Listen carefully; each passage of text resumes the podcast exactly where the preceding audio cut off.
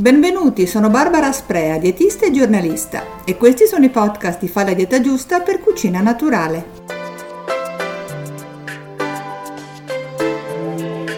Qual è uno degli errori piuttosto comuni che possiamo fare quando vogliamo dimagrire o quantomeno non ingrassare?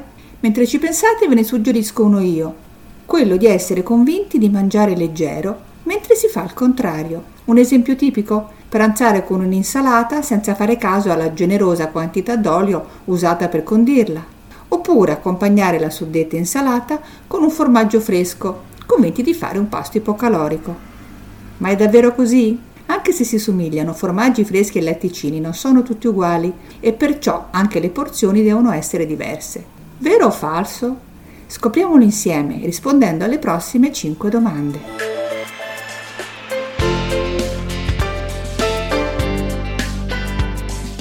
Prima domanda. È vero che la mozzarella fa dimagrire? Vero o falso?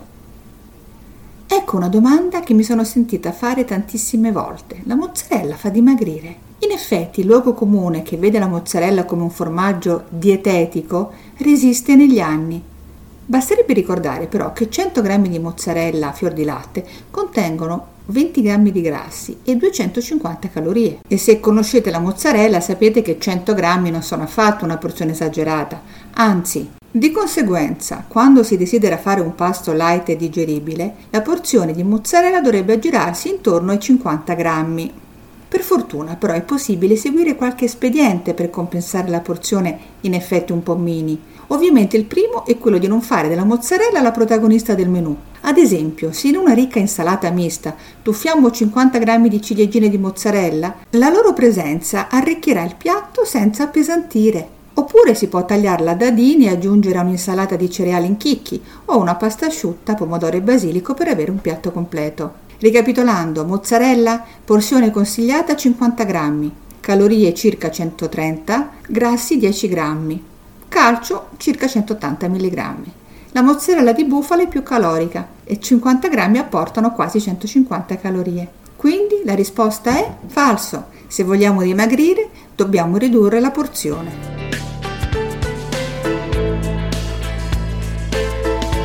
Seconda domanda. La feta è buona ma grassa. Vero o falso? Se la mozzarella viene vissuta come magra, per la feta accade il contrario.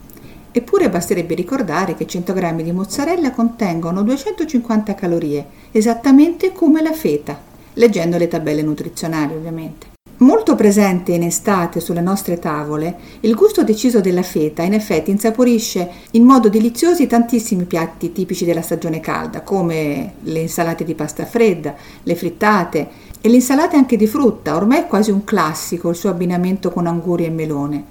La feta è un formaggio a base di latte di pecora e o di capra e la sua caratteristica è di essere conservata in salamoia, alla quale deve la sua forte sapidità tanto che prima di consumarla è consigliabile risciacquarla brevemente e poi tamponarla con carta da cucina. Ma siccome quasi il 60% della feta è acqua, si capisce che è un formaggio non molto calorico e né particolarmente grasso.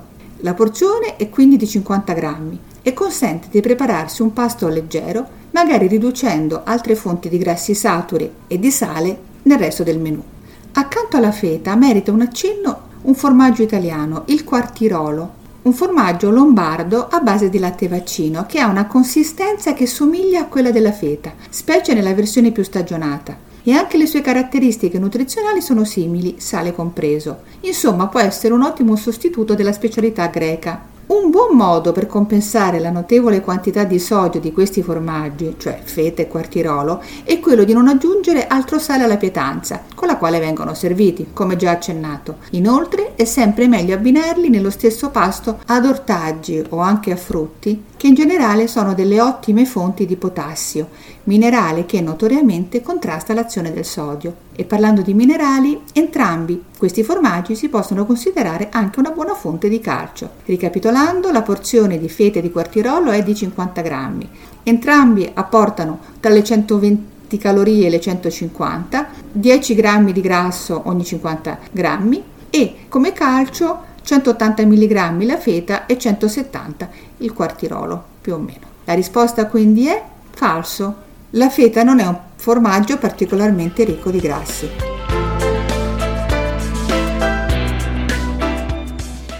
Terza domanda. Le formaggelle fresche sono molto più light degli altri formaggi freschi, vero o falso? Primo sale, tumma, giuncata, formaggella. I nomi cambiano a seconda della zona di produzione e a questi si aggiungono quelli dell'industria casearia, ma il tipo di formaggio resta molto simile, bianchissimo, un po' elastico, con un sapore di latte e dalla durata molto breve. Il suo profilo nutrizionale varia a seconda del produttore. In commercio si trovano anche delle versioni light, con meno grassi, ma a ogni modo, anche per la formaggella fresca, la porzione è sempre la stessa, 50-60 grammi. E per servirla valgono gli stessi consigli dati per la mozzarella. Tagliatela a cubetti e aggiungetela a ricche insalate estive o ai primi piatti. E fate attenzione al sale, notevole a causa della salamoia nella quale vengono immerse. Quindi evitate di aggiungere sale e servitela con verdure. Ricapitolando, la porzione consigliata delle formagelle fresche è 50-60 grammi. Le calorie possono variare a seconda del produttore. I 50 grammi partono da 120-150 calorie, grassi intorno ai 10 grammi e il calcio sui 180 mg. La risposta quindi è falso. Non è vero che le formagelle siano più leggere degli altri formaggi.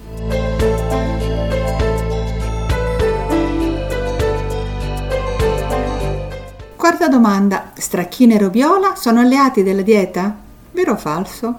Si tratta di due formaggi diversi che in comune hanno una irresistibile cremosità e un deciso sapore di latte, ma nonostante il loro gusto delicato che li fa considerare leggeri, sono in realtà ricchi di grassi e tuttavia anche ricchi di proteine e calcio, va detto. In più la loro consistenza morbida, spalmabile, rende difficile le porzioni piccole non è possibile ridurli in cubetti come la feta o la mozzarella, ad esempio. E 100 grammi di stracchino finiscono in fretta spalmati sul pane. Va detto però che anche 50 grammi danno vita a una porzione abbastanza calorica e ridurla ulteriormente in effetti è poco realistico. Insomma, quando si è affamati e si vuole stare attenti alle calorie, meglio orientarsi su altri ingredienti meno a rischio, oppure accompagnare questi formaggi con abbondanti porzioni di ortaggi che hanno un'azione saziante. Ricapitolando, porzione consigliata dello stracchino e della robiola è di 50 grammi,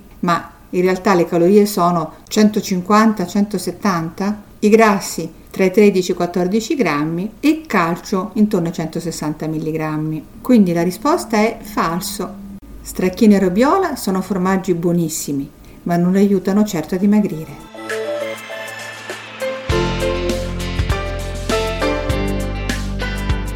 Quinta e ultima domanda. Ricotta e fiocchi di latte sono i latticini meno calorici? Vero o falso? Ingrediente light e decisamente versatile, la ricotta è un latticino ottenuto dal sero del latte e non dalla cagliata come i comuni formaggi. Per questo risulta più magra e digeribile, specie se nella sua lavorazione non viene aggiunta la panna, come accade per molte ricotte presenti in commercio, è meglio controllare in etichetta quindi. Contiene comunque proteine e tanto calcio. Può essere sia un ottimo secondo che una salsa per primi piatti che così si completano. Per avere un'idea, 100 g di ricotta apportano quanto 40 g di parmigiano o 60 g di mozzarella. Per cui la porzione consigliata è finalmente di 100 g, calorie 140-150 circa, grassi 10-11 g, calcio 180 mg circa. Passando ai fiocchi di latte, Qui da noi non sono particolarmente amati, spesso vengono accomunati al polistirolo per la loro consistenza a palline e vengono commercializzati solo dall'industria alimentare. Eppure il cottage cheese, quando prodotto artigianalmente, come può accadere nei paesi anglosassoni, sarebbe senz'altro più interessante. A ogni modo i fiocchi di latte si contraddistinguono perché in effetti sono molto più magri degli altri formaggi freschi o latticini che siano tanto che una porzione di 100 grammi equivale a 50 grammi della solita mozzarella, ad esempio.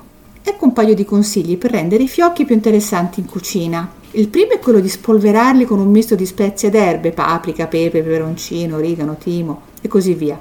Il secondo è di amalgamarli a uno o due cucchiai di yogurt, normale oppure greco.